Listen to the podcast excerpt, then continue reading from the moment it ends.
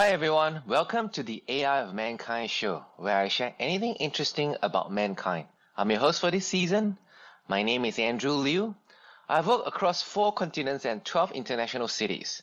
Also, I've worked in tech startups across a range of roles from selling products, making customer happy, figuring out fundraising, making finance tick, building teams, and developing sticky products. Apart from building startups, I've also worked in Fortune 500 companies as a chief data scientist or technologist or people leader. You can call me jack of all trades or master of learning. I hope to make this podcast show a great learning experience for us.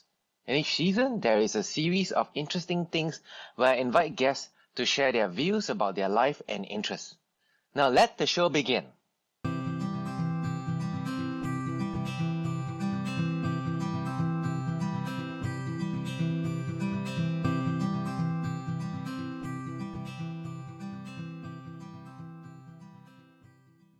Today's guest is Sagar Khatri from the Multiplier Technologies. Sagar is a young and dynamic professional. He's also the CEO of Multiplier, a software service based global employment solution that was found in 20. Having worked with global brands, he honed rich and well rounded experience in regional profit and loss management, international expansion, fundraising, and merger and acquisition. He has been a part of leadership team at Hemmet and worked in deal advisory at Nomura prior to that. He hails from India, is a graduate of India Institute of Technology, Bombay. So a bit about Multiplier. Multiplier is a leading global employment platform that helps companies recruit talent across any market without the need to establish a legal entity. It actually simplifies the employment process by taking charge of the complexity involved in handling the payroll, employment contracts, taxes, and benefits while complying with employment laws, both local and global. A bit more about Multiplier. It was born out of sheer pure personal experience and understanding of challenges that companies face while looking to expanding globally. Over plus com- countries, Multiplier is the only global employment solution worldwide able to help companies tap into Asia Pacific market apart from other key markets in Europe and America. Sagar, thanks a lot. Thanks for coming to the show. Before I begin, can you kindly tell me how you get here from the day that you actually did your first startup? Hey Andrew, it's a pleasure to be here and uh, talking to you. Maybe I can talk about my journey till here. Yes, I'm originally from from India, and you know I started I studied in IIT Bombay. I did my engineering there, and I started. Although I did engineering, funnily enough, I started my career as an investment banker, and I was in Tokyo for a couple of years, covering TMT for North Asia and then uh, I moved to Singapore with the same bank covering East oil and gas.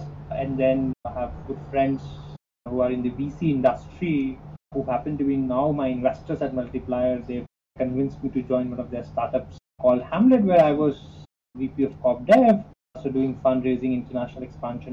I spent a couple of years there where I realized that, hey, my true calling really lies in being a founder and leading the company from the front. And that's where I, I approached uh, my current co-founders Vamsi and Amrit with this idea in in late 2020, and we got started. It's been a year, and, and what a year it has been. So you mentioned about the days when you were investment banker to the days when you meet up with your founders, and along that line, tell me more. What is the gap or the pain that you discovered before you found Multiplier? This is a very interesting question and something that I love to talk about, Andrew.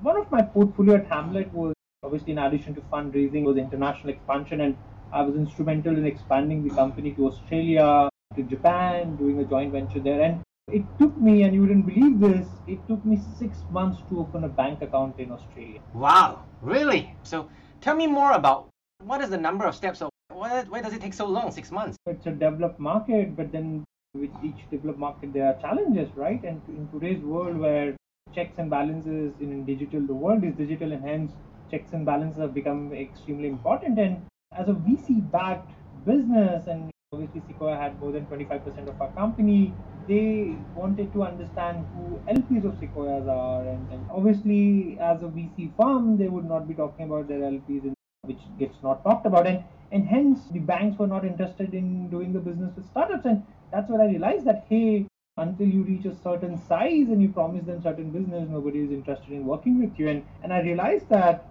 hey, if you think about today's way the organizations are structured, there is no role in the company which deals with anything global. Which it could be global expansion, it could be global hiring, which has an element of compliance and payroll and payments associated with it, right? Yes. That's why I thought, hey, the future of organizations will either have that role or a system, and we decided to build that. I see.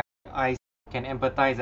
Even then, how would that be painful? How do you take it upon yourself to have this mission? Because you could jolly well be an investment banker making even more money than doing a startup where there's a high risk of failing.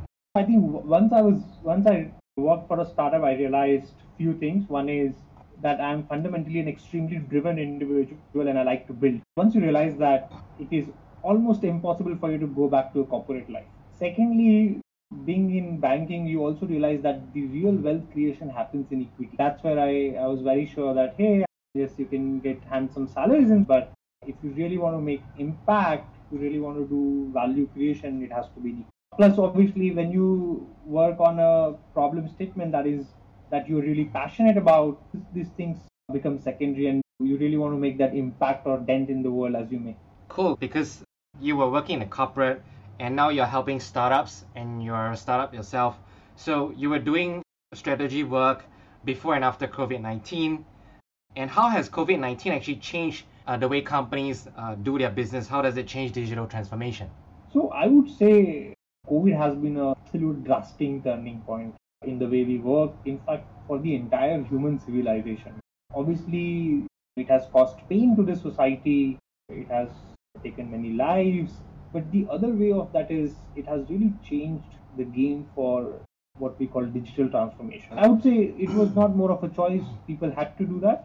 And if you know, there's a running joke that what cost the digital transformation of your company, it's the uh, chief digital officer or, or co. Before COVID, digital adoption was pretty limited in most working spaces. Work from home and hybrid models were totally unheard of. People were absolutely reliant on physical spaces, commuting, and so on and so forth. COVID has really shown people that work can be done digitally. The companies like Zoom, Slack have facilitated that. The, the proliferation of remote working tools has really enabled the digitization of how we work today. The pandemic has also forced leaders to think of different ways of delivering value and retaining the workforce. Starting from a few, a lot more companies are now joining the bandwagon of going remote and working in a async manner. We also have innovative and efficient supply chains now. We have technological initiatives based across industries. We have remote work that is taken off. We have distance learning that's taken off. So, so I would say the way to think about this is obviously physical is equivalent to quality, but digital equivalent to access. We have seen that COVID has really transformed the industries, and now more and more people have access to uh, each other in a more uh, digital world. I totally agree with you, Sagar, in the sense that before COVID 19, companies they typically like to get everybody to the same office and so that there's a lot of interaction and therefore people have to hire locally. They have to you know interview them set a registration office and workers wise they have to feel that this company is trusted. And that's how on-premise or on-site work begins. Now because of covid-19 people have to go back to home. And as a result companies realize that hey we can actually work from home and that actually got them to rethink the way that they can hire people they can do business right they can start hiring people from overseas and if that's the case Sagar, uh, how has Multiplier helped to plug in this gap here? That's a very interesting question, Andrew. Uh, I think if you think about what Multiplier does, Multiplier helps companies employ talent globally without having to set up a legal entity, payroll, benefit, taxes, and all you need to do is to find candidates online and we'll take care of everything else. So literally remove the need for you to have your own office, need for you to have your own entity, need for you to have your own HR ops department. We are literally the extended HR team for your team in every single country. We are your local HR team in every single market.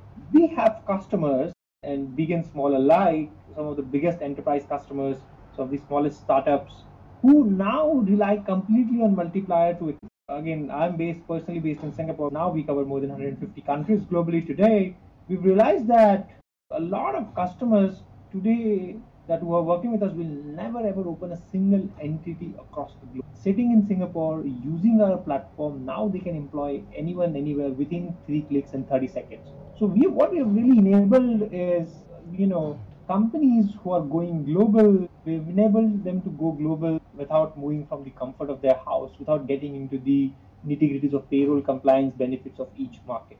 You know, internally, how we would put is we've really helped balance the demand and supply of global talent without anybody immigrating from one place to other. That's a, a very radical form of digital transformation in which that gone are the days where companies need to have a physical entity or legal entity and human resource unit to really get people with multiplier three clicks in maybe under three minutes when the administrative bureaucracy itself and, and all this nitty gritty compliance can literally take six months. And we're not talking about the go to market about like the the ability to what to sell where to sell how to sell and what is the product value proposition of the design in the local market. We're just only talking about how to literally just get the people do the work on the ground. Hello, listeners. We appreciate your company in today's podcast episode where we just wrapped up an eye opening chat with Sagar Khatri, the dynamic CEO of Multiplier. Together, we unearthed how this game changing platform is pioneering a transformation in global hiring, successfully addressing the hidden challenges of international expansion.